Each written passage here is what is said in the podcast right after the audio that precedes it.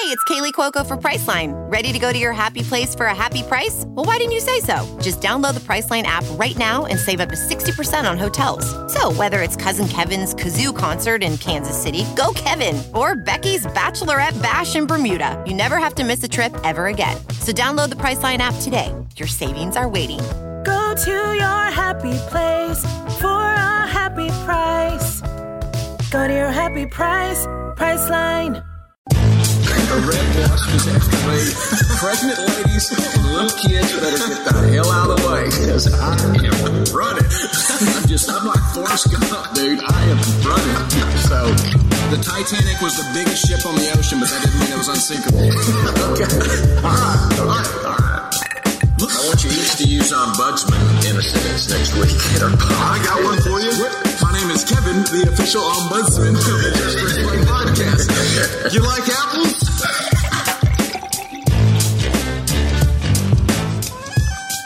All right, welcome in to the post-Super Bowl edition of the Just Press Play pod. We got the normal crew. It's me, L J, and Pops. What is going on, guys? Whoop, whoop. No, not much. What's going on like with that you're you? You're implying that the other two are not normal.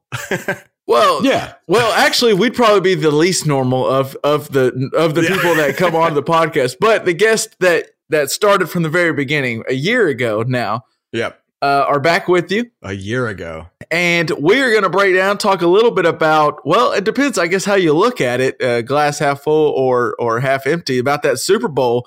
L J may may have enjoyed that. I think a lot of fans were hope were, were trying to find the channel that maybe the Chiefs and Saints were playing on for the third place game to watch a, a different game. But L J, I, I, we'll go straight to you. The thirteen to three clunker that was Super Bowl fifty-three. What'd you think? Man, okay. So here's the deal is I, I, I loved it, but I also am very sad because one, the, the, uh, New England Patriots won, which is always a disappointment, but, uh, it's just a fact of life at this point. But two, nobody in the world seemed to enjoy this game. Therefore, they're going to keep pushing these rules in the direction against what I want, because I loved a game that was all about defense and shutting down the interior linemen and, you know, uh, getting the ball through uh, or running the clock through running it in time of possession, special teams being absolutely key and the most important thing happening. But nobody else in the world seemed to enjoy it. So this is a bad day for me. Well, so I will say I, I did enjoy the game for the fact that you mentioned it was a, a, between Wade Phillips and Bill Belichick and, and Brian Flores on, on New England side. The defensive minds were it. It's not like all of a sudden Josh McDaniels and Sean McVay forgot how to call offense. They just were stymied True by that. amazing game planning on the yeah. other sides. And it was that was fun to watch. True and that. I, I want to get into him a little bit, but my, Dante Scarnecchia for the offensive line coach for the Patriots. How he was able to do what he did and not get Tom Brady hit for the whole postseason, not just this game. Unbelievable. The only thing I think that was a letdown, L, was there wasn't really any dramatic flair at the end of the game. It was kind of Goff. The moment looked a little big for Goff and, and Brady. Obviously, they had the, vic, the the win. That's fair. I think the the thing to keep in mind is that game was much more of a chess game than football games have tended to be in the past. Um, that game was was all about like posturing and getting in the right spot and uh controlling the clock and stuff like that. And so sometimes in a really good chess game, you can tell, you know, forty-five minutes in that it's over. It's just got fifteen minutes left. You know what right. I mean? So that's what that game was, is it was really smart, really interesting football. But, uh, you know, it just didn't have some dramatic end. You know, it wasn't a Disney movie. It was it was the Patriots proving once and again that they are the best dynasty to ever play football because they won it in a different way than they even usually do. And I understand why that was boring to people. It just disappoints me because I thought that that was the way football is supposed to look eighty percent of the time. It's not always supposed to come down to the last possession wins. Well, and let's go. We ha- we haven't heard from from Pops yet. And I know before before we st- we started recording, it sounded like he wasn't too amused with the game. So I, what were your thoughts, Dad? I was amused with the game to some degree, but I was at two different Super Bowl parties, and you know, you just really don't get to watch Did a you, game. Wait I a left, minute, wait a minute, pause. I, I, through that. Well, I left about the Uh, let's see. But at, after the first first down that the Rams got, and I got. Well, I mean, to, what was that fourth quarter? I don't even know when that happened. I, so I really don't know. I was just saying. I do know they didn't get their fourth first down until deep in the third quarter. Yeah. It was redunculous. But um, but it, no, I, I went to two different uh, Super Bowl parties, and you know, you just visit uh, at, at those, and you really don't get to watch the game that much. So I did kind of go through N F L Channel and and. Fast forwarded and watched the game. Big thing stood out to me is I think L J hit it is that interior line of New England controlled Sue and Donald, and that was it. I think we said that yeah. if if if Brady's shirt's clean at the end of the game, the Patriots win, and his shirt was clean. I think yeah. he did get sacked one time. They called right. it a sack, but I mean, it, and it was an amazing what three to. Nothing, or three to three at halftime. What was three it? to zero? Three, three to zero at half. Three to zero. Three to zero. So just, I couldn't believe that. Barely no scores. Barely losing to a two to zero half uh, for the lowest scoring half in a Super Bowl. There history. was there was as there was as many performers at halftime as there was points on the scoreboard. Yeah. I actually saw uh, that Big Boy drove further on field than uh, than the Rams did all game long. Well, and, and I to pat, to jump on that, I saw that the the only play that. I, that the New England Patriots ran in the red zone was the one that Sony Michel scored on. So, yeah. and if that was the yeah. only play New England did, did, did L A ever get in the red zone? I don't think they did. I don't know if they did. I, I mean, no so. one got into the red zone until the third quarter. Yes. I mean, one was- play in the red zone all game long. Incredible. Oh, it was my jam. Oh, I loved it. L J's eating it up. I loved it so much. I mean, the game was interesting, and I, I enjoyed watching it, but I'm I, I kind of, and as I mentioned, L J, I just wish there would have been a, a little bit of more more uh, fireworks at the end. I wish Goff, the moment just Goff never got into a rhythm. McVay, mm. I I almost, this is uh, my, my boy Rosillo. If you ever listen to him, he likes to say he wishes we could wait till a week after the Super Bowl before we actually start talking about it because everyone is over dramatic and is hot yeah. takey. And all the people who are like, Sean McVay's a flash in the pan. Whoa, let's just hold on. Slow think, your roll. Yeah. Chill. I think McVay, he, he lost to the best coach maybe in all of sports of all time, but the best football coach, I think, of all time. And I, he just had his number. Belichick came in there. Throughout zone and throughout different things that they weren't ready for. And McVay didn't adjust in time, but I think he'll figure it out just like last year when they lost in their first playoff game in the divisional round. They obviously got better from that. McVay's going to be fine. The dude is still thirty-three years old. Yeah. On that, I think that uh, the proof is that it's not McVay's problem. Jared Goff is still just a little young because like you said that they're the New England came out doing, I think they did. I saw somewhere that they did ninety percent of the time they did man up for the whole playoffs. And then in this game, they did like, I think thirty percent of the time they did. Right. Yeah, went, so they went mostly a zone. Yeah. They changed their entire look against uh, against them. And then the other thing that they did is they came to the line of scrimmage with three different looks that they would cycle through. Uh, and they would always wait until McVay's voice got out of Jared Goff's helmet to put their final look on the field. And so uh, it was all in Jared Goff's hand to try to beat. Maybe the best football team to ever play. Well, so, and that's uh, McVay didn't have as much say as he usually. I think does. If anything, it probably pointed out a little bit, and I don't think this is necessarily a limit on Goff's career going forward. But Goff's still a young oh, quarterback, yeah, no, and no. and he does. Yes. McVay tries to. Some might say he, he babies him a little bit and tries to kind of give look at the defense and give him a read. And like you're saying, the Patriots would change it up. After McVay's out of the helmet. So now Goff's, he's out there basically, he's been riding with training wheels and now he's just riding without. And he's also doing it yeah. against the Patriots defense that they weren't great all season, but in the playoffs, they were great. I wrote down, they held in the, just in the first half of games, they only allowed teams to score seven points all postseason. And that includes yeah. shutting out the Chiefs and Rams, who are both number one and three in the regular season in scoring offenses. And that, that defense stepped up huge in the playoffs. I think this Super Bowl, to me, I know it. Some people might have said this this uh, solidifies Brady as the GOAT quarterback and GOAT of all time, maybe in sports. I don't know. I think we mentioned it a little bit with, I know Pops and Uncle Tony kind of were saying it last week. He's already done that. I think he solidified that before this year's Super Bowl. Yeah, this one, too. To me, talked about just how great Bill Belichick is as a coach. And, I mean, what they did protecting Tom Brady and also stopping all these teams in a year where offense was everything. And they made it about time of possession and run and offensive line, which I know yeah. L J was just Just giddy. Uh, yep. all, if it wouldn't have been the Patriots, yeah. if, if it could have just been Bronco jerseys, yeah, exactly. It would have been a dream come true for L J. Hell, if they would have been in like some Tampa jerseys, I might buy a Tampa jersey this offseason, but they were the Patriots, and that's the only problem I had. I, it, it was it was it was crazy. It was fun to watch, and it, it was I don't know if y'all watched post game.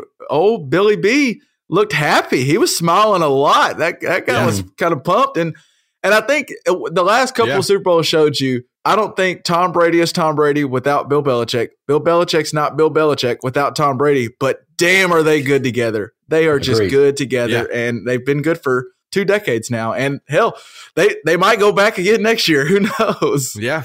It's, I mean, it wouldn't you shock know, were me. Y'all surprised at all with, uh, with how lost Goff looked, though? I mean, he, he, he weathered the storm at, at New Orleans, that noise.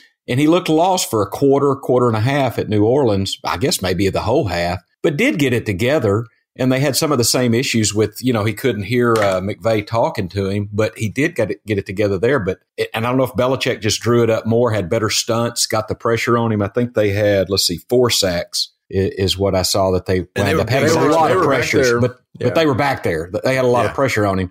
But he just could not get it together against the Patriots yeah. ever. He looked lost yeah. the whole game. I noticed that. One observation I wanted to throw out there uh, was, was yeah, he did look, he looked defeated more so than he did in New Orleans, which I would think would be a tougher place to play than uh, essentially a neutral field.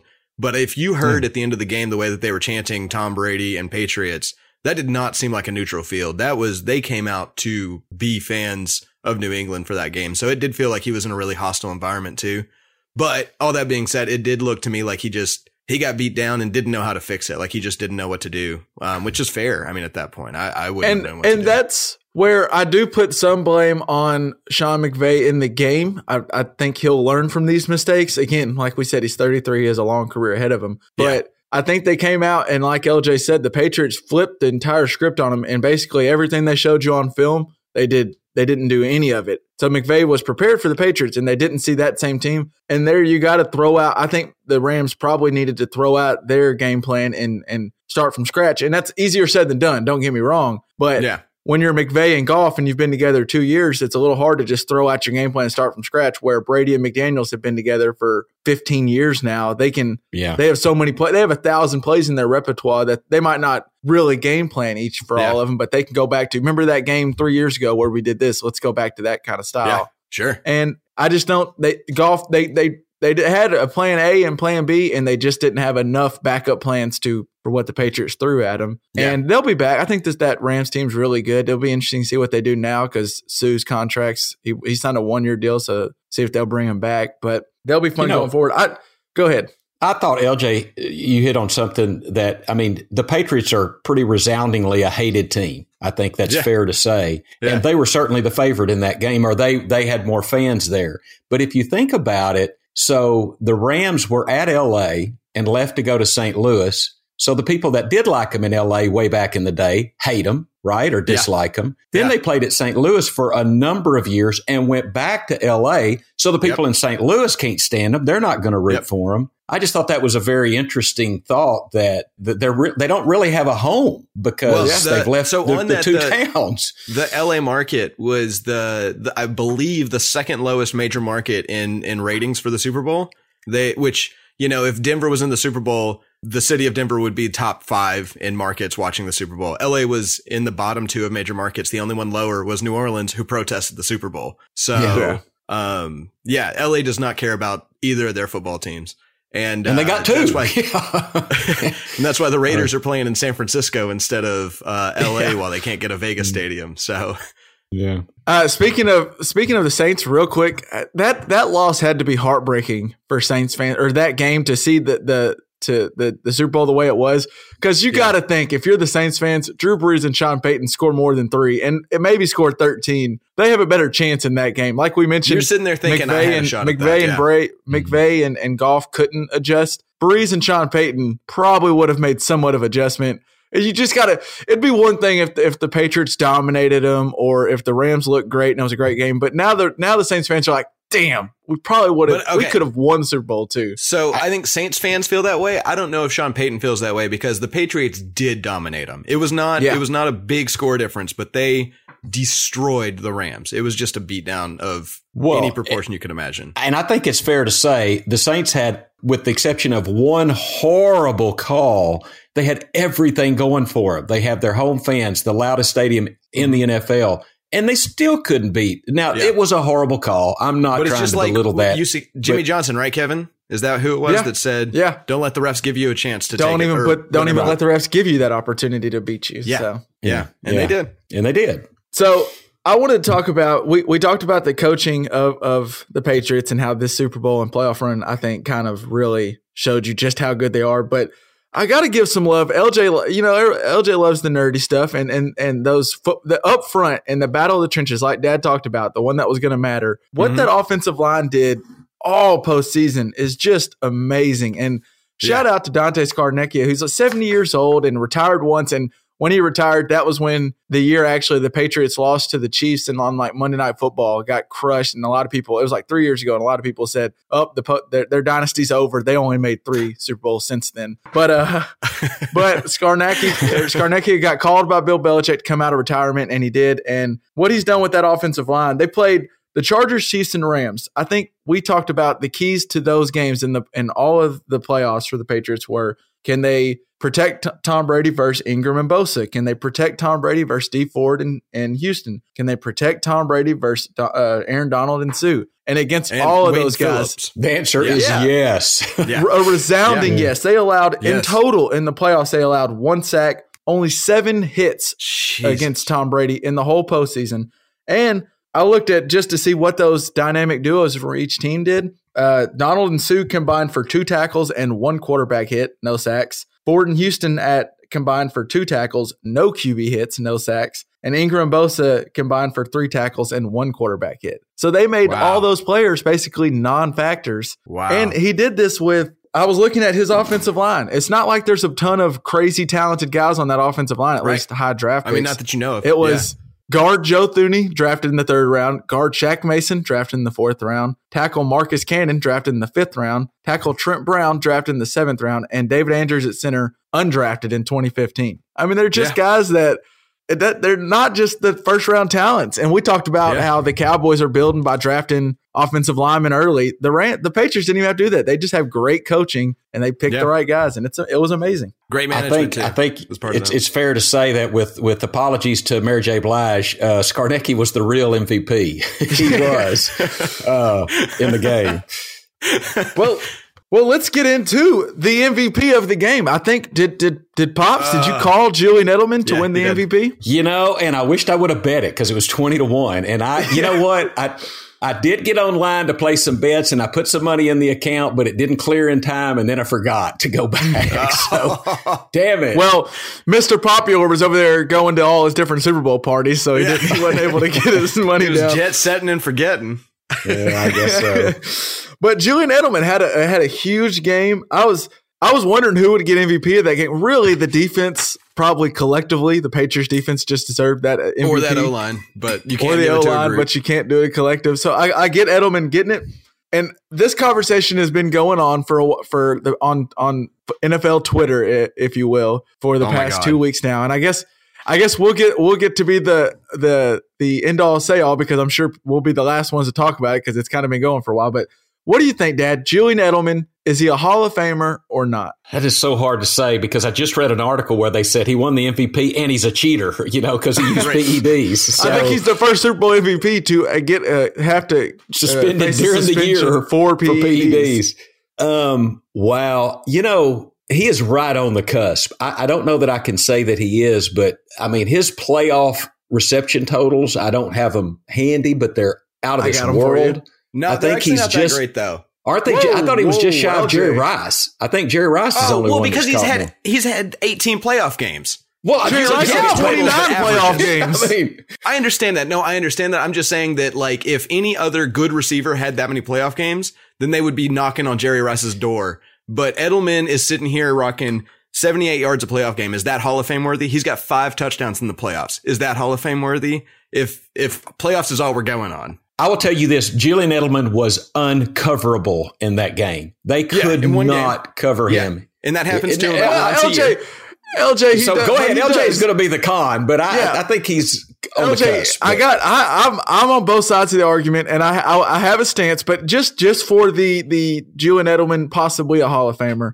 Just looking at all time and postseason, the dude comes up for Tom Brady on third down in this January and February every single year, and it, it, it okay. I, if you look at all-time postseason leaders in receptions, there's Jerry Rice at number one with one fifty-one, and that is in twenty-nine playoff games, L J. That's a yeah. lot of playoff oh, yeah. games. I understand Julian that. Edelman is number two with one fifteen, and he's played eighteen playoff games. By the way, Reggie Wayne is three at ninety-three. He's played twenty-one playoff games, so more than Julian Edelman. Okay, all right. Uh, all right. Receiving yard, receiving yards, Jerry Rice is number one. This is insane. He's number one at two thousand two hundred forty-five.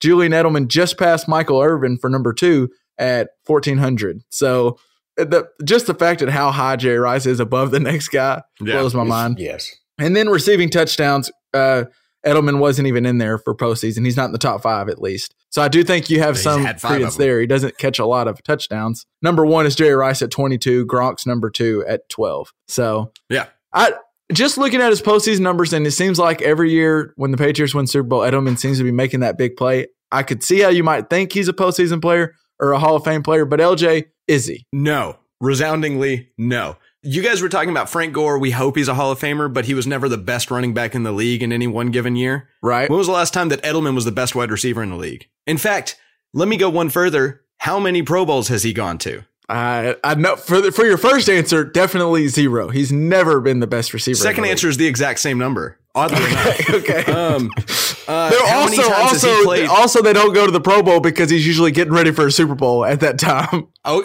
yeah. Hey, that might be okay. fair. That might Sir, be fair. I don't, know how many, okay. I don't know how many in that zero uh, he could have gone to. I I, I might have missed that stat. Um, but he's also how many how many seasons has he played in his nine? Ten games or more. Four. How many thousand-yard seasons has he had? Two. He is not a Hall of Famer. He's just straight up not. He's a good player who comes in clutch, but he is not on that list. If Atwater can't make it into the Hall of Fame, Edelman better not make it into the Hall of Fame. Like, this is absurd to even okay. have this conversation. Well, he makes some good points, Kev. Well, he no, does. I'm actually on L J's side. At first, I kind of thought for a second, I was like, man, Edelman might be a Hall of Famer. But then I thought about it, and I'm with L J. I was like, well, what is – I mean, there is some good moments uh, on the first Sunday in February that Edelman's had. But – let's go look back. And I just looked at p- other receivers drafted in two thousand nine. That's the year Edelman was drafted. Crabtree was also drafted that year. And if you compare receptions, yards, yards per catch, touchdowns, and yards per game, Crabtree is killing them in all of them. And none of us are saying Crabtree is a Hall of Famer. Crabtree yeah, right, has yeah. more than two thousand yards receiving in his career. And he also has more than twenty-four touchdowns than Edelman. So he's killing him in those stats. Another guy that was drafted in two thousand nine that's beaten Edelman in all of those stats, Jeremy Maclin, who didn't even play last year at all, but his career numbers are still a, like way better than Edelman. Uh, mm-hmm. Another guy, Mike Wallace, has twenty-seven more touchdowns than Edelman and over three thousand more yards than Edelman in his career. Hell, even Hakeem Nicks has as many yards as Edelman in his career, and Hakeem Nicks hasn't played since twenty fifteen, and he has more touchdowns than Edelman. I, he's not a Hall of Famer. He just has some good moments, and as for a Patriot fandom, he's probably going to be up there. I think uh, Bill Simmons on his podcast said Edelman might be his favorite Patriot. He's up there in the top five now of all time. Sure. I get it. If he's a if he's a Cowboy, I love him, but he's not a Hall of Famer. He's just not. He's Ring of Honor, sure, I but he's not a Hall of Famer. Mm-hmm. And let me on that yeah. same note, let me read out one more thing. Uh, so uh, Pro Football Reference, which is like the best stat page in the world, uh, at the near the middle bottom of the page, there's a similar players sort of index for players, and so you can see who's had similar numbers.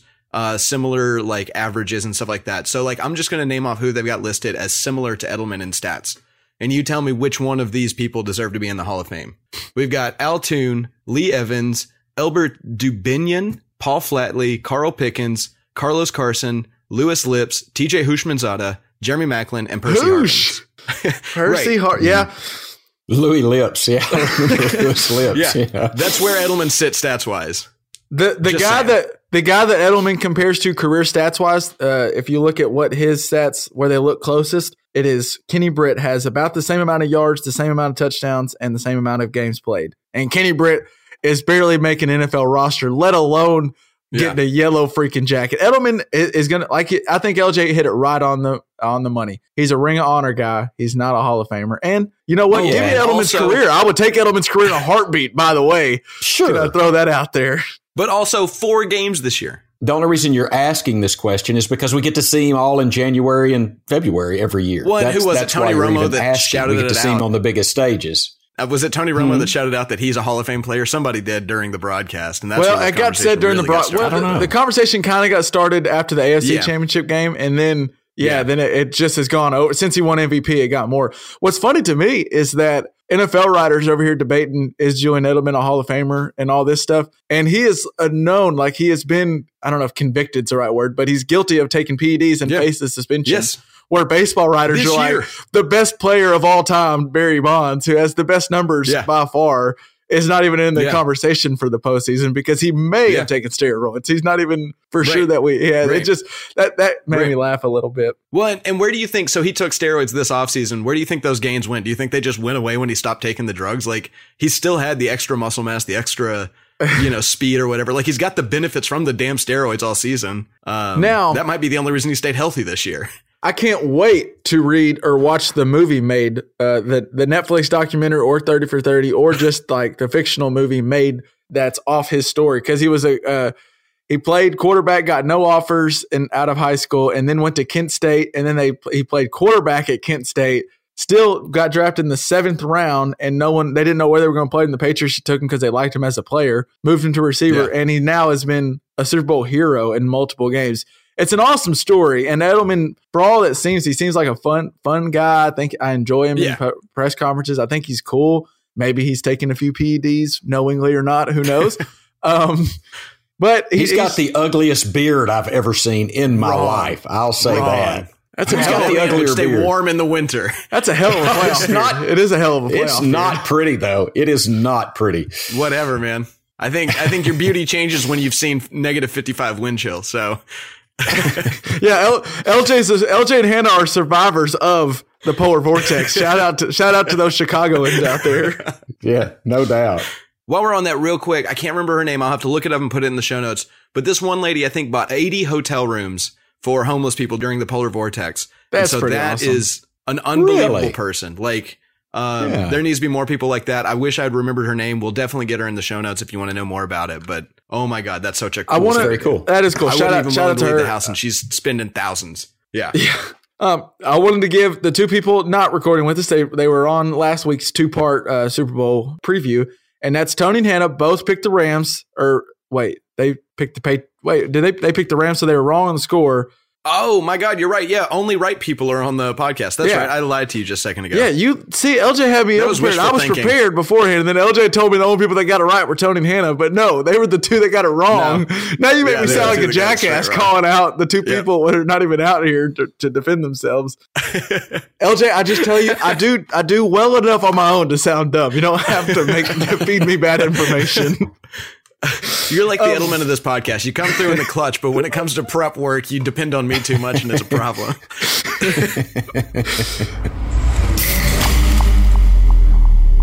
So let's talk about uh, off the field for the Super Bowl. Did y'all hear about the, and these are the words the N F L did not want to hear, the national anthem controversy that Gladys Knight stirred up? What she stirred I up? heard a little bit about it today, yeah. So fill me in, though. So Friday, as you know, and as we talked about uh, before, L J, for the game, there's prop bets are big, and the national anthem is one of the biggest ones, the over-under for the national yeah. anthem. Well, Friday afternoon, offshore bookmakers and bettors began betting, he- hearing rumors that Gladys Knight's rehearsals were going over the one fifty and closer to two minutes. So a lot of max bets started being made on MyBookie and bet online dot com. Both of these have to go on these offshore betting sites because licensed U S sportsbooks can't do uh, make bets on these because of the fear of inside trader and inside knowledge being thrown around, which interesting. finally answers okay. some questions that I yeah, know I had that, to do some Googling yeah. that finally answers it. Cause I was always wondering why didn't, yeah. if, if, if you can make these bets in the U S, why wouldn't Tony Romo just go, yeah, I'll say McVay's age three times just to cash in or whatever. Yeah.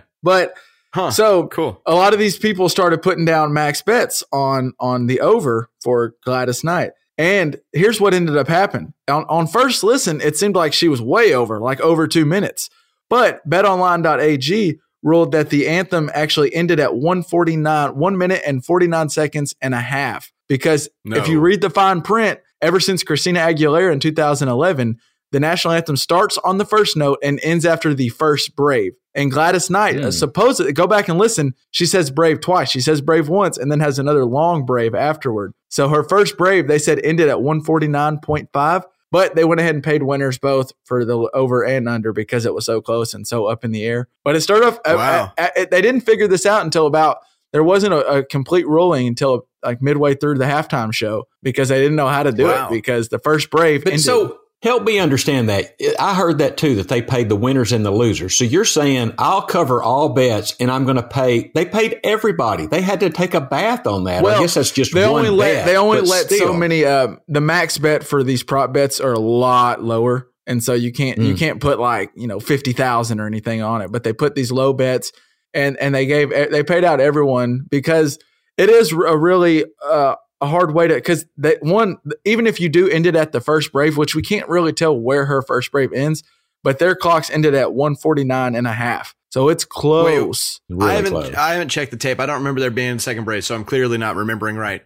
But what do you mean you can't tell? If you go back and listen, ends? and like, honestly, that should be clear. And honestly, you can't tell if that second brave is a brave or if that's just another note. Like, I, go back and listen. It's very up in the air. And it okay. was my man, uh, This is this was had Darren Ravel all in his wheelhouse. He was eating this stuff up on Twitter, and he was all over it. And it was it was really close, and it was funny. Like gamblers were up in arms about whether they get their money or not, and that's why they ended mm. up paying both of them out. Not everyone. That BetOnline did that. My bookie, I don't believe. I don't at this time. I don't know what they ended up betting. I didn't bet on the over under. So this is one service yes. that paid everybody. BetOnline. Well, okay. and it's this is not as big of a loss as those people that paid out Alabama winning the national championship either. Right. So plus, that's a much right. bigger loss. Plus, as we talk about, they are making some of it a loss, but they also are getting. I mean, I know the, the vaunted spot of Just Press Play mentioned it. But also yeah. other sites are mentioning BetOnline A G, E S P N's big yeah, article other on it lesser sites, BetOnline. Yeah. So mm. they're getting publicity. Lesser reporters right. like E S P N. Yeah. yeah. Um, other prop bets, uh, my man Tom or Tony Romo showed up with, it looked like a stubble. We talked about that, L J. I think you were it right did on look the money. A little stubbly, yeah. You were right yeah. on the money with that one. They uh, Did you notice, and uh, at the beginning of the game, Dad maybe not because like we said, he was – kissing babies and shaking hands at all the Super Bowl parties. But uh, um, Tony Romo seemed like he was making a concerted effort not to predict plays, almost as if they told him not to predict yeah. any plays. Did you notice that, L J? Yeah, I did notice that. And I did notice he would do things like he would say, well, what I would do here instead of saying what they're going to do here yeah. is what it felt like to me a lot of times. So, yeah, I totally – I saw that same thing you did. Well, I noticed a few of it. And then there was at one point where, you know, of course – as soon as Jim Nantz, and they, they throw up the stat and Jim Nantz says, no kick has been missed here all year. You just knew he jinxed him. You knew it. And, and he did. And Romo said, Romo like said, oh, now he's going to miss it. And then Jim Nantz asked him, was like, oh, are you predicting it? Kind of playing up the whole Romo prediction things. And Romo was like, no, no, no, no. I'm not predicting anything. Not predicting anything. Like he was quick to point out that he's not predicting whether it's just a fun kick or a play. There was also a moment where Uh, since we're talking about Tony Romo, it was hilarious. He he he he kind of leaned into the joke, and when Jim Nantz introed him, they said, like, "Tony Romo, welcome to the Super Bowl" or something like that. And Romo oh, said, "Oh man!" Romo was like, "Oh, I've been waiting to hear that for a long time, Jim." That made my day. Oh, that made my day. I love Romo. I mean, oh, he man. just he he knows the joke about him and and leans into it. And I thought it was good. He was. He I was also fun. think. He seemed kind of genuine when he said that too. Like it wasn't totally a joke. He yeah, I think totally there's been part waiting of for that like, his whole life, and he felt really good to hear it. Yeah, like part of it was making a joke, and part of him like his heart broke. Just a little piece of his heart fell off because he was like, "Oh, I'm making the Super Bowl as See, a broadcaster." I don't know. I actually I felt it the other way, but maybe that's just perspective. I felt like he was totally like, "Hey, I didn't make it the way I wanted to, but I'm here right now. I'm doing something amazing." I felt like he was taking the positive on it, but maybe that's just my perspective. I don't know. Well, and I, I think he's getting some some uh, mileage out of the fact that he is he is so renowned as an announcer. He's been received so well. Yeah. So I think that eases a little bit of the pain. I don't think he saw this coming. And yeah. so I think it eases a little bit of the pain of him yeah. his last year in Dallas. Yeah, agreed. So uh, I guess well, on Romo, what'd you think? It was his night on the big stage. There was a lot of talk about – I think there was more talk about – uh, an announcer before the game than I've ever remember seeing. A lot of people want to talk about Tony and the big game. What y'all think? How did you? Well, Dad might not have heard of much of him, but um, go ahead, L J. I didn't hear much. I mean, what I heard, he sounded fine, of course, yeah, but I, mean, I didn't I, hear much. I was going to say the same. I mean, I, I definitely I heard the whole thing. It was just Hannah and I watching on the couch eating pro, uh, Paradise Provision wings is what we did. Hey-o. Um, hmm. But uh, but uh, that's that's all we had, and uh, and so you know, I was I was really more watching the game than listening, to be honest with you, because it was just it was my kind of game. But every time I did tune in really and, and let my ears, let, Romo did a great job. I, I like he's it was no surprise. I don't know if if I, you're asking, it makes me feel like other people disagreed. I, I don't know. I think some people, just the game, just so much that was disappointing that they didn't like it. It wasn't Romo necessarily. Um, We talked yeah. about this before the game, L J, and it was it was how we like to watch the game. And it sounds like, so Dad uh, frequenting the parties, and I, I'm all about going to social gatherings. I, I like bumping shoulders, people talking with everyone. But when it comes to the yeah. Super Bowl, I this year I kind of just watched the Super Bowl at my house. I mean, there was a, a few people came through for a little bit, but for the most part, it was kind of just me. And it, yeah. I could hear the game, watch the, the commercials and the halftime show. It's kind of nice. Yeah. It, it's very underrated. It might be the way to watch the Super Bowl of all games. Like, yeah, maybe for A F C I'm and N F C rethinking. Championship, let's go have a big party. Yeah. But but for the Super Bowl, it was kind of nice, like really hearing everything and watching everything. Yeah, I agree. I, I think agree. I totally agree with you, because plus it's on a late. It's late on Sunday night, so it's over late, and you're you know you're at your house when it's over. I yeah. I think I like the idea of just watching the Super Bowl at home, kind of chilling. The only thing, with very few people. The only thing I really miss. So I, I cooked me a nice meal. Like I had a good meal to eat, but I didn't have the good like dips. There was no good buffalo dip. You don't have a potluck. Or, Yeah, or yep. mac and cheese. There wasn't the smorgasbord of all the good dips. And, I, and last year's Super Bowl, I had we were missing the seven layer. Yeah, last year I was able to scoop all kinds of dips. So I will, I will say you do miss out on some of that. I guess you could just make yourself a ton of dips if you wanted to. And just the the other out. thing too, the other benefit to watching it alone is Lane's not sitting there while you've been drinking too much either. So, yeah. so you can't make stupid bets. Is that what is I'm true? Saying. That is true. Yeah. There's not someone there to cash in on my dumb ass.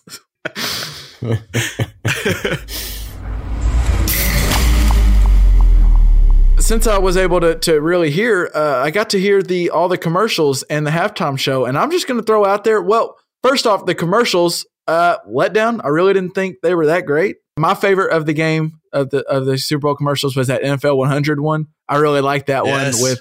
With, that yes. was a good one. That was a good one. Although it, it was interesting, all the players that don't really like the Goodell. And do because of the whole uh, Kaepernick and all the different suspensions and fines, but then all those guys were there for their commercial shoot. Mm. Well, and the other thing is in the maybe the coolest commercial that I've seen at a Super Bowl, uh, which is uh, the other thing I wrote it down. Oh, Sam Gordon. Sam Gordon made the ad. She was the girl in the red dress. She's like a fifteen year old football activist that like is getting girls to play football all around the country. So that's super dope. But somehow Roger Goodell, in the coolest ad I've seen, still looked like a wet blanket. He still looks like an idiot. So um.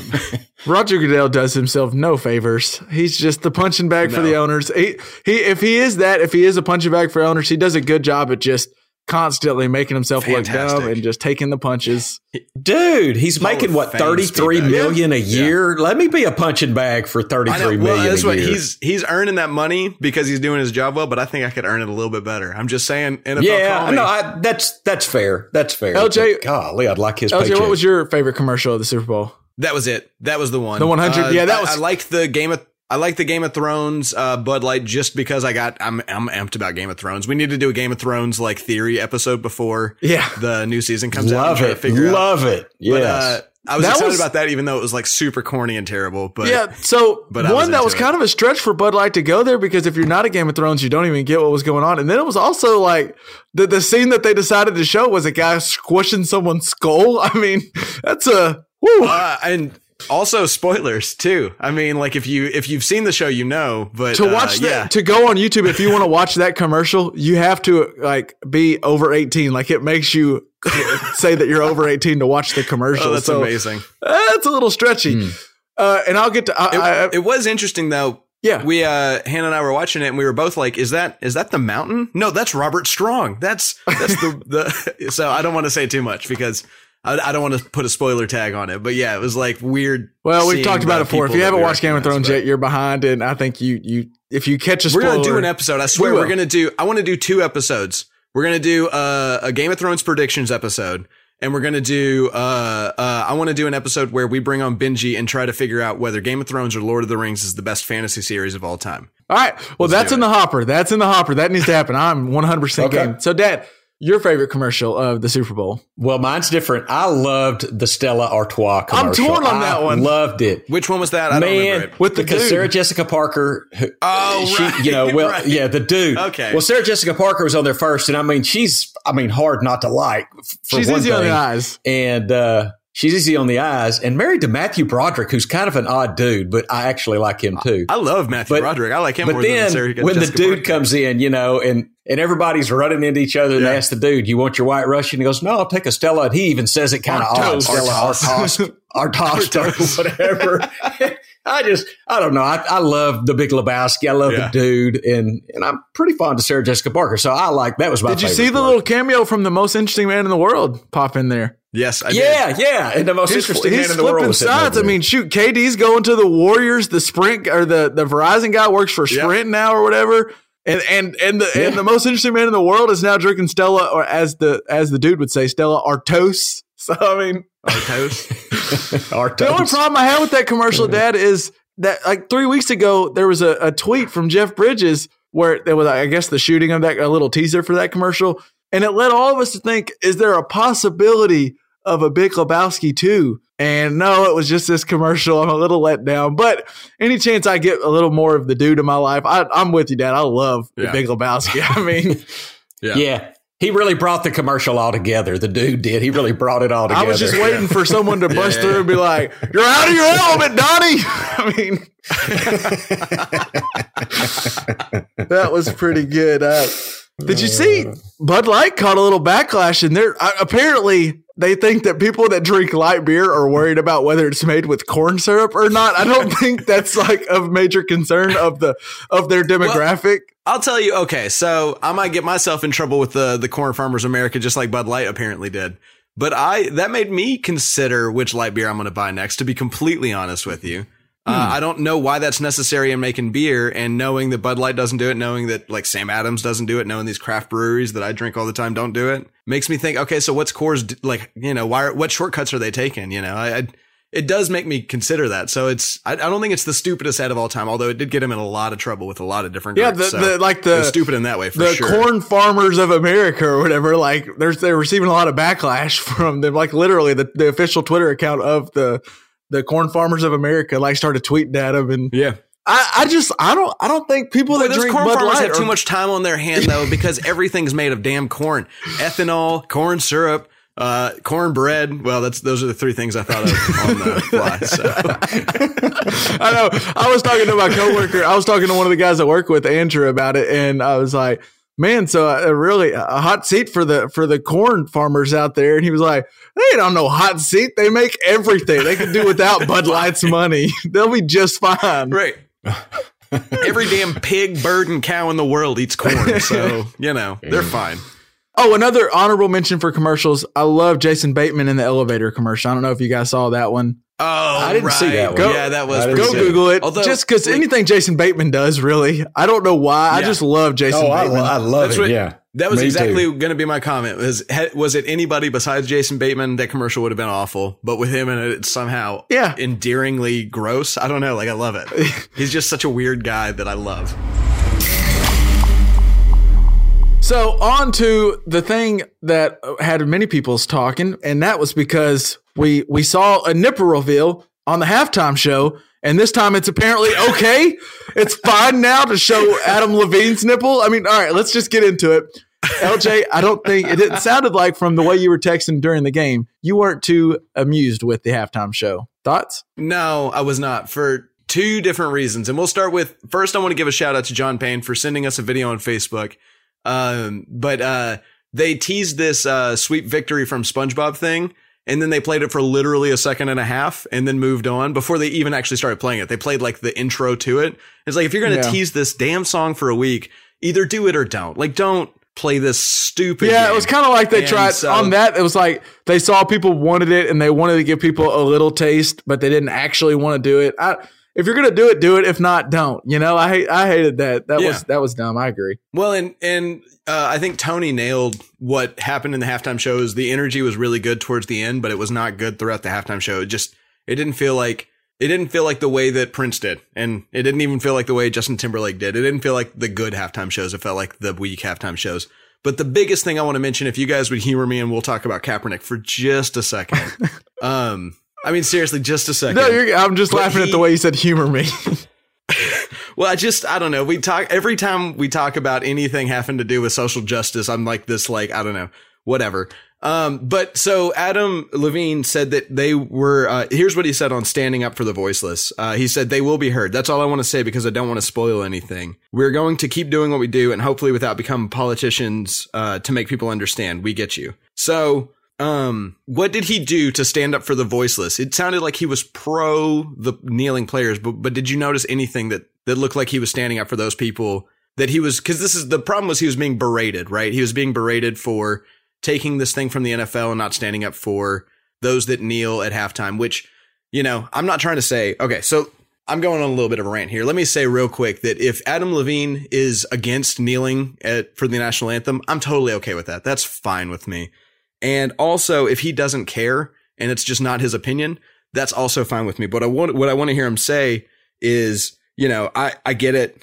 Um, I don't want to get into it. I've always dreamed of playing the Super Bowl and the N F L gave me just a shit ton of money. So I'm going to do it and I'm not going to do anything else with it. But what he did instead was he promised that he was going to stand up for this. And then he did nothing besides like those little lanterns that the audience members were holding. One of them said knee in it. So it was just such a bullshit political answer that he gave. And he said, I don't want to be a politician. Like he's just as bad as the politicians. He's worse than the politicians. On that note, I get where you're coming from. I, Adam Levine got put in a tough spot where he was kind of like by taking it. I don't know. He he was the second choice. So automatically, I think people were going to dislike their performance. And that wasn't what people wanted on the halftime show. And then the whole the, the Kaepernick thing's tough for him because I think I would bet that he was urged by the powers that be not to to ruffle feathers on it. And, and but that's, so then just say, I'm not going to ruffle any feathers. Yeah. Like, I don't want to. I just want to play my music. That's all you have to say. But he said, I'm going to give a voice to the voiceless. And then he even defended it later by tweeting out the words that he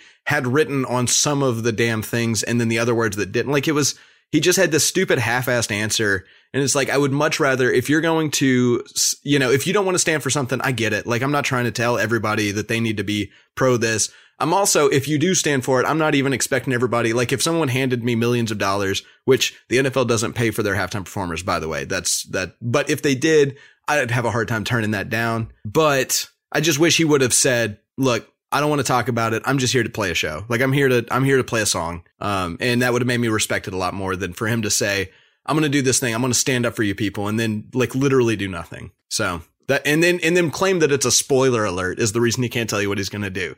Like it's even more bullshit then because spoilers suck. Uh, as far as the halftime show goes for the Super Bowl, it seems like it, It's almost it's hard to it's hard to do that and then come away with a good perception. It seems like people are tough on how they grade the halftime show. I mean, you really got to come out and yeah. perform your ass off. I get yes. it's huge. It's huge publicity and it's great. I mean, everyone saw it and everyone's talking about Maroon five and Adam Levine. So I think you take it if you can. But I don't know. It almost seems like a lose-lose situation. Like even after Justin Timberlake last year, I thought. A lot of people, I, I thought it was good, but a lot of people were, were disappointed with his halftime show and didn't like, you know, whether it's his jacket or what he's wearing. It just seems like us as American, especially the social media age, more people are looking for reasons to dislike something than to like something. And the halftime show is yeah. the epitome yeah. of that in my eyes.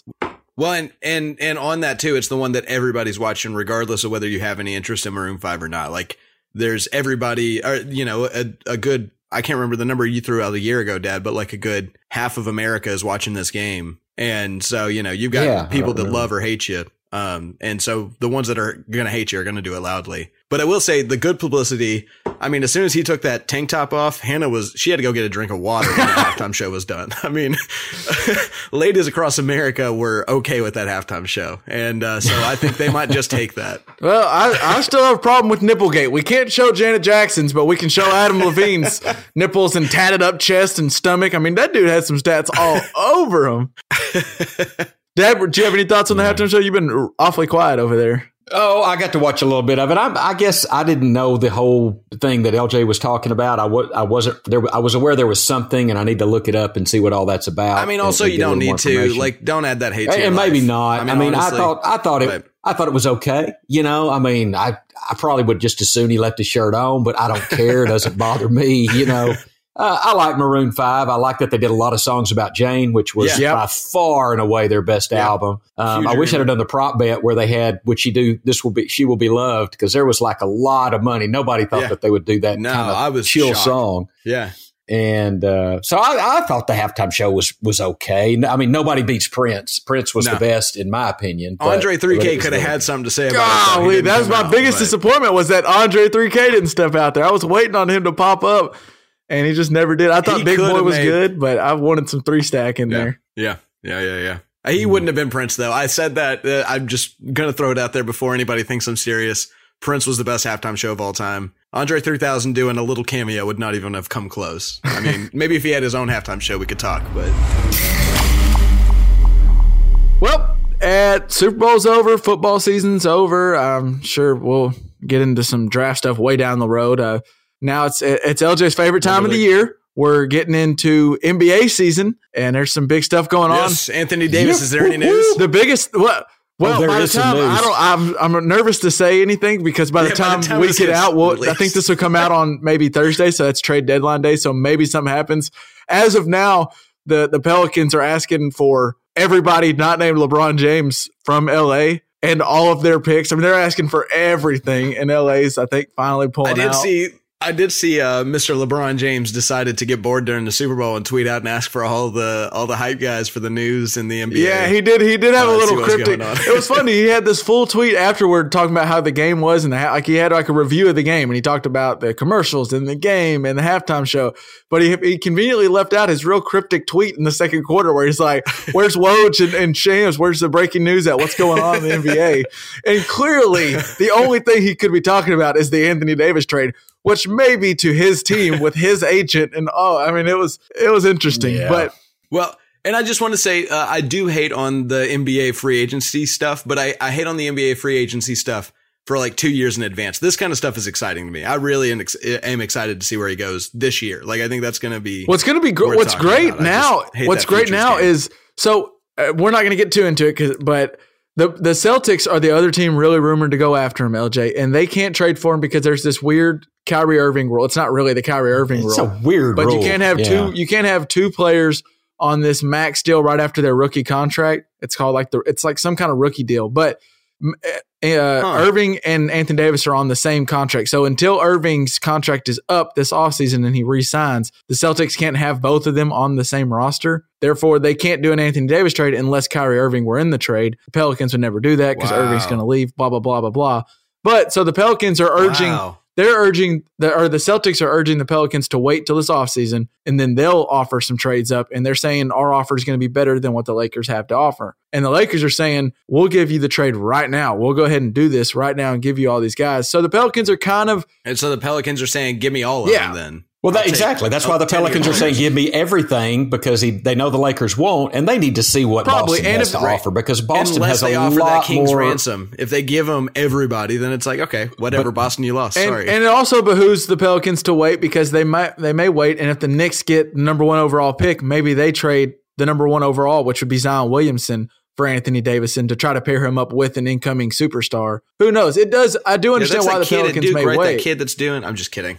You, you may have heard of him, but uh, I, so it's, it's, it really is interesting to see what they'll end up doing, because it could end up screwing them, and maybe the offseason comes and the deals kind of slow down and they don't get the same deal they thought they were going to get. And then it could be funny for the Celtics, because Kyrie Irving now is acting like he may be interested in leaving, and who knows, teaming up with LeBron again. I, it is wild. Who knows what's going to wow. happen.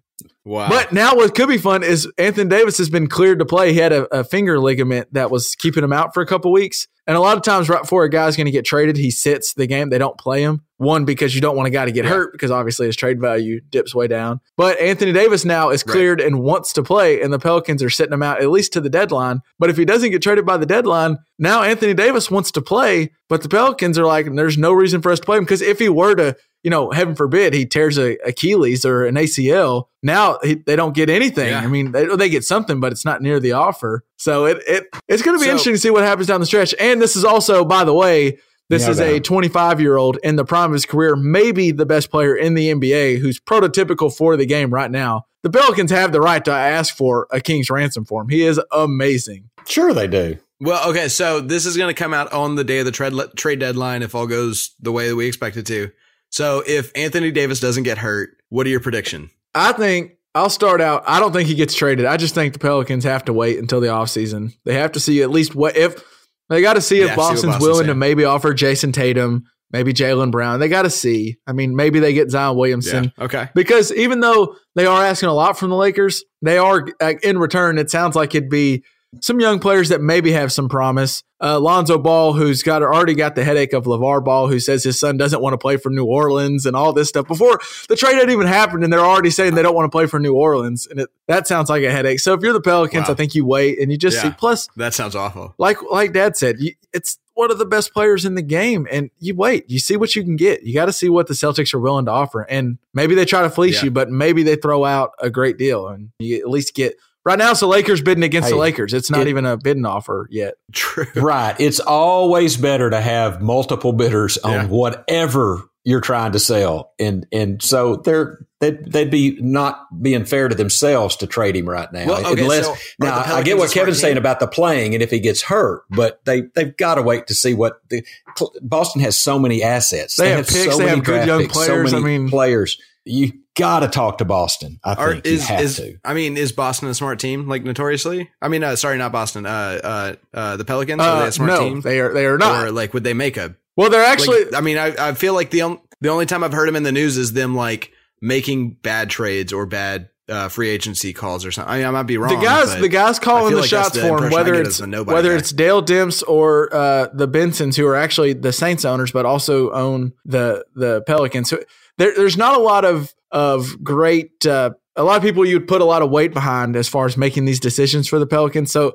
I don't know if they'll yeah. make the right call. And honestly, I don't know if the right call is to wait because maybe they start waiting and Kyrie – like if Kyrie Irving tells the Celtics, I'm leaving, then the Celtics may not yeah. be willing to trade Jason Tatum for Anthony Davis because maybe Anthony Davis right. won't confirm right. that he'll stay longer. And then who knows? Maybe yeah. now all of a sudden it's just the Lakers, and the Lakers know the Celtics aren't even in there, so the Lakers don't. They take off all the first round picks. Who knows what could happen? You are gambling if you wait till the offseason, but you also are gambling on the fact that maybe you get, like Dad said, more bidders, and more bidders means a better price. So unless the Lakers give you everything you want and more, I think if you're the Pelicans, you go to the Lakers and you say, "Here's what I want," and you throw out some outlandish offer like they're doing. Yeah, the king's ransom. And, yeah, and if the like Lakers say yes, all right, you got it. But if they say no, then you just don't let them call your bluff and you stay true. I hope that's what they do. I think that's the smart thing. But I think it's interesting.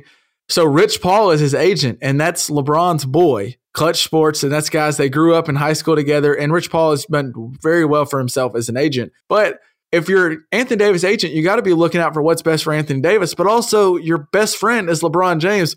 Clearly, what's best for him is that Anthony Davis finds his way to L A. I wonder if that has any kind of rip. I mean, they can't really talk about this stuff. Like him and LeBron, if they're having a glass of vino tonight and they're just drinking a little wine, do they have a conversation about where Anthony Davis is going, or is that like confidentiality? It, I don't know. I would bet that they don't talk about it. I bet LeBron talks yeah. about it. I bet you Rich does not. That'd be my guess. Who knows what happens? So, by, and it's funny, by the time we come out with this, like it could Anthony Davis could have been traded to who knows where. He'll be a Sixer. Yeah. he, he could, at, at Ben Simmons for Anthony Davis is, a, is something that's gone out there. Who There's really no telling. I kind of want to see the Nuggets get involved because I think Jokic and Anthony Davis would be freaking awesome to watch together. But that's All neither right. here nor there. I'll, I'll make Denver basketball great again. yeah. I'll watch that. Get them up in the pile high. I have one more thing to, to throw into the episode if we need to make up some time. It's just a short All thing. All right. Kevin. Bring yeah. it. Did you hear that twenty-one Savage has been – Uh, locked up by ICE because he's British? Yes. What actually in I the have. world? Okay, so Dad, do you know who twenty-one Savage is?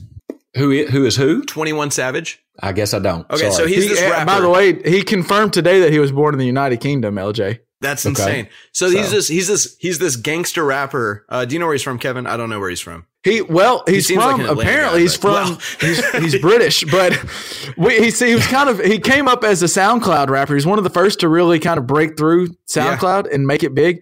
And he's kind of, I think everyone assumed he was an Atlanta rapper. I, I think we all well, just, that, I don't so, think he ever said I'm an Atlanta rapper, but we just kind of assumed. So imagine, Dad, that like, uh, you know, so uh, back during the Tupac Biggie days and like P. Diddy was getting big. Do you know the rapper Mace? Or no. no. Okay. So who is it? Who is it that did uh, Back That Ass Up?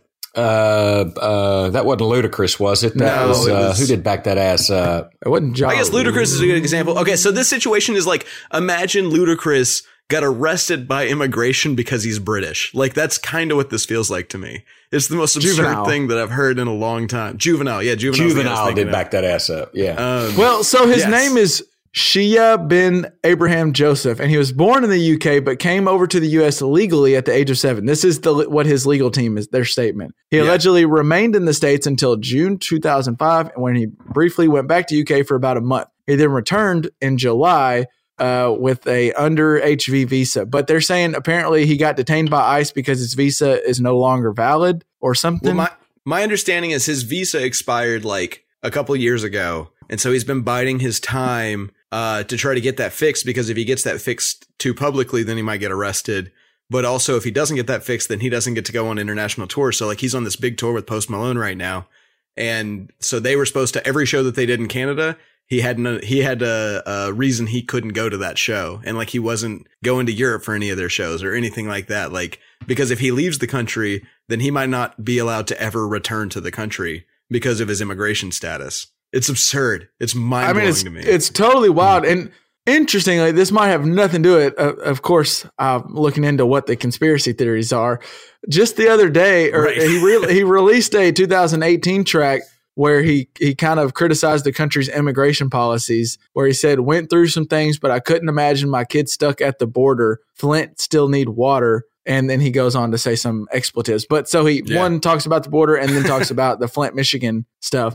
Yeah. So maybe, and so some people were like, oh, he went at the government, and you don't go at the government. They'll do whatever they want to you. And that's why he got detained by ICE. I don't know. It's the weirdest well, story. I The there last thing I thought I would more. see on Super Bowl Sunday is twenty-one Savage has been obtained by yeah. detained by ICE yeah. and is being deported back yeah. to U K, where apparently he's from. Who I was blown away. I thought it was a joke. The the There's a lot more to the story, because like, he came over when he was like thirteen or something like that, um, seven. and so like his you know well he came over when he was seven and then came back when he was like thirteen or something yeah. like that. I mean, maybe I misunderstood, but um, but he came when he was too young to be an independent. So like, who was in charge of him?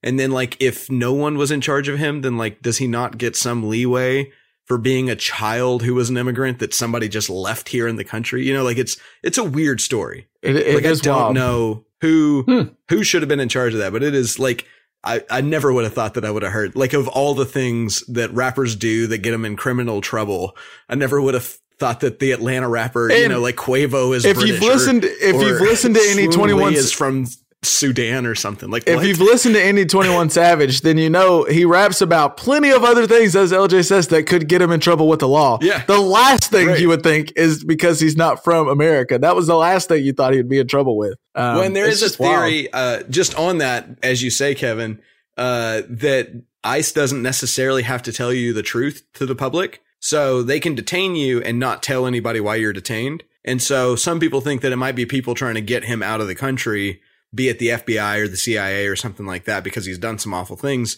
but they're Al Caponing him. They're getting him on tax fraud, uh, metaphorically, instead of getting him on, you know, murdering people or something like that. So there's something interesting there too, but it, it is wild. I, I'm with L J. That I, I thought that maybe the N B A could do like, like an Anthony Davis trade on Sunday, and that would take some headlines away from the N F L. I never thought twenty-one Savage and ICE would be taking headlines from the N F L. Yeah, that blew my right, mind. Right.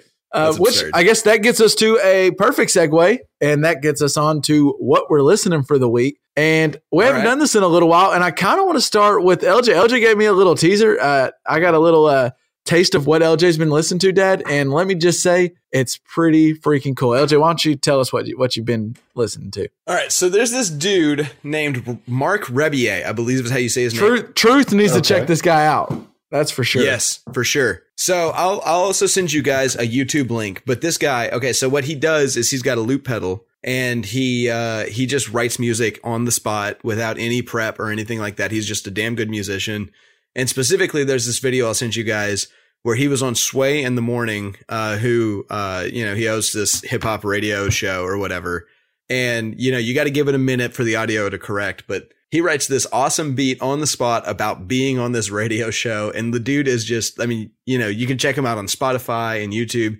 He's just this really good, like, funky hip hop sort of white dude artist. Like, I, I just think, I think, Dad, you're really going to like him. I'm glad, Kevin, you liked him. That's, yeah, that's he was awesome. Cool. But Mark Rebier, I'll check him out. I'll for he sure. Was like, at one point, he was on, he, he was on, on the, like, live on the radio, and he was just making him beat up, like, as he was going. And it was badass. Yeah. It was cool. He's really neat. We'll put that, we'll put that hmm. video on okay. our website, but it is, yeah, it's crazy what he can do without any sort of anything written at all. Like, he's just making it up as he goes. It's incredible. Cool. And for mine this week, I threw it back a little bit. I know, L J, me and you have talked uh, about Uh, Kendrick Lamar before on the pod, and we talked about Damn and some other things that he's done. I was listening yeah. to some old Kendrick, and I went back to his first studio album, that Overly Dedicated, and Section eighty. Yeah. I listened to both of those on Saturday while I was kind of doing some stuff around the house. I just yeah. put some headphones on. I was cleaning up, and man, I forgot how good his, his album. Just if you look at some, like, his list of when he put out, like, Good Kid, like Section eighty, Good Kid, Mad City, and then To Pimp a Butterfly, and then Damned. I mean, that was a hell of a run he's been on, and I'm just saying, I love yeah. Kendrick Lamar. If you're going to put something for the What We're Listening Pops, they're all Overly Dedicated. It was his first studio album. That thing was my well, jam. And, and I just so haven't listened on to it Kendrick, forever. He, we talked about trying to figure out uh, an intro with Truth, um, and we haven't really settled on anything yet. But you talked about, like, rigor mortis, right? Yes. And, like, that trumpets. So yeah, after my, you said that, I was like, eighty, I'm going to sit down. And I'm going I'm going to sit here. I'm going to try to come up with something like that. Oh my God, it's hard. Like, that is... That's just some genius work that they put together. Like, I can't even imagine. Yeah, Dad, listen to the beat of Rigor Mortis. Like, it's just going to, I think you're going to really like that beat. I don't know okay. if you're going to, I think you like Kendrick, so I think you'll like the song, but that beat is fantastic. I do. I do like, is that on Section eighty? Yeah. Is that the it's album? It's on Section eighty, the album. Okay. All right. I'll check it out for sure. And Pops, what about you? What have you been jamming out to? I'm some excited. Maroon I don't five, know what you've been Adam listening Levine? To for a long time. No. so, songs about Jane would be a good one yeah. uh, to say, but it, it's not the what I've been listening to. Um, Who? Oh yeah, I mean that, that was that was just that's one of the just best honorable albums. honorable like, honorable mention for yeah. for the halftime show. And if you weren't ups- if you were upset with the halftime show, just forget about it and go play songs about Jane, the acoustic version, and and you'll enjoy yourself. Fantastic, fantastic. But I, I reached back just because it came up on my phone, and I, I think I've actually mentioned this before. But Collective Soul, Discipline oh. Breakdown, that album came yes. up. And and it's just such a a, a good album, and uh, um, I don't know, it's just a great album. They rock in that perfect uh, back on nineties alt way, you know. It's just it's it, it was it's it, perfect. It was just I love it. The lyrics are are good. Yeah. The music's good. It it's good solid music. So that's kind of what I've been listening. L J, to. L J, by the way, speaking that? of of nineties music, there's a a band announced they're doing another summer summer tour this summer. Okay, and it will be Third Eye Blind is going to do another summer tour. Woo. They'll be coming to Rogers, okay. Arkansas at the Amp, and they'll also be at the same venue we saw them at in Chicago last summer. Okay. Huntington at Beach. Huntington Beach. Well, they're doing uh, it. Jimmy Eat World. Jimmy Eat World. Yeah, they're going to be touring with Jimmy Eat World. What? Yeah. Yep. Oh, it yeah. just takes some time yeah. a little bit. Man, but um, the tickets for I, – I, I looked because I, I really am going to try to go to the one at Rogers, and me and Dad were talking about it.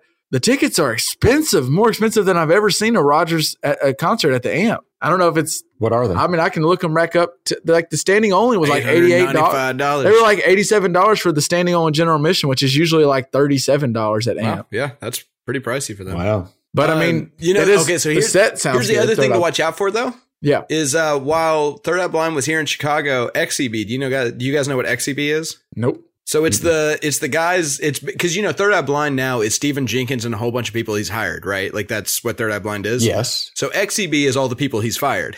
Um, oh. And so they tour generally the same time Third Eye Blind does. While we were watching Third Eye Blind here in Chicago, the Jaegers were watching X E B in uh, uh, what's that? What's that uh, casino out there by you, Kev? Uh, Choctaw Casino? Uh, Choctaw. Yeah, they were playing at Choctaw.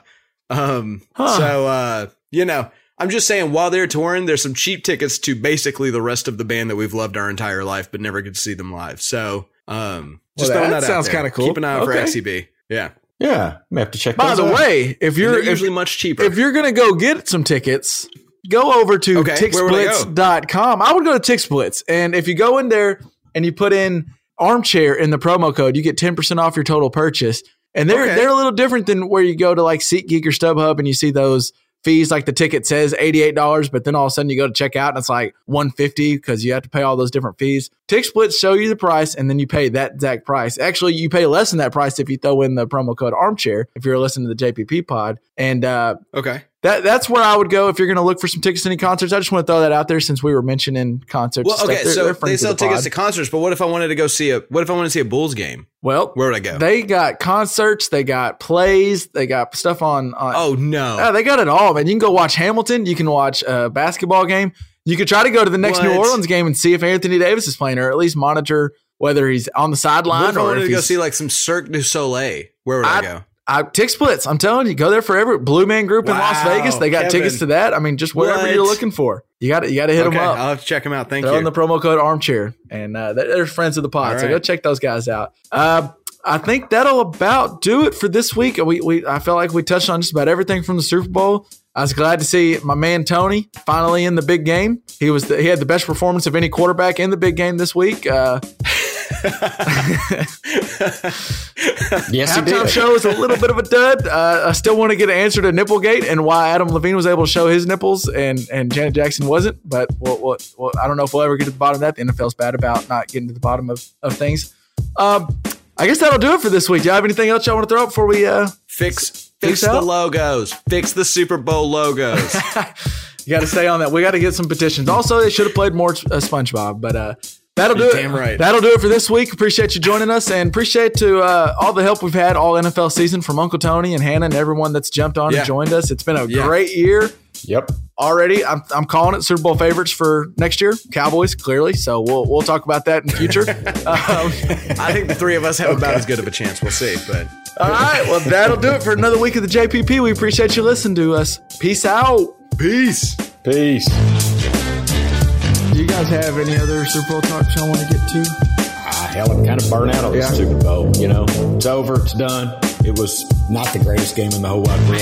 Excuse me, L J, but I'm just sad because the I mean, what that what you're saying right now is the N F L is going to change to there's no such thing as touching a receiver ever again. Uh, uh, rushing the quarterback is only going to be okay if you give him like uh, ten Mississippi. I mean, like the game has got to be more offensive. No, wait a minute. All those all those rules were in place on this one, and it was what sixteen to three or whatever it was, or thirteen to three. I'm saying so, it's going to get worse. It's going to uh, get even more so. I mean, because they're not talking ten Mississippi, and you can do a little bit of hand jabbing at the wide receiver, but like they're gonna, they're going to change the rules in the next five years to make it to where you just cannot. Man, L J has fully turned into the get off my lawn grandpa over here. I mean, I'm just saying, yeah, yeah. I'm just saying that if the game is not the most exciting thing in the world, then it doesn't count as a game. And so the N F L's got to change their rules. So, were you more entertained? Were you more entertained with last year's Super Bowl or this year's?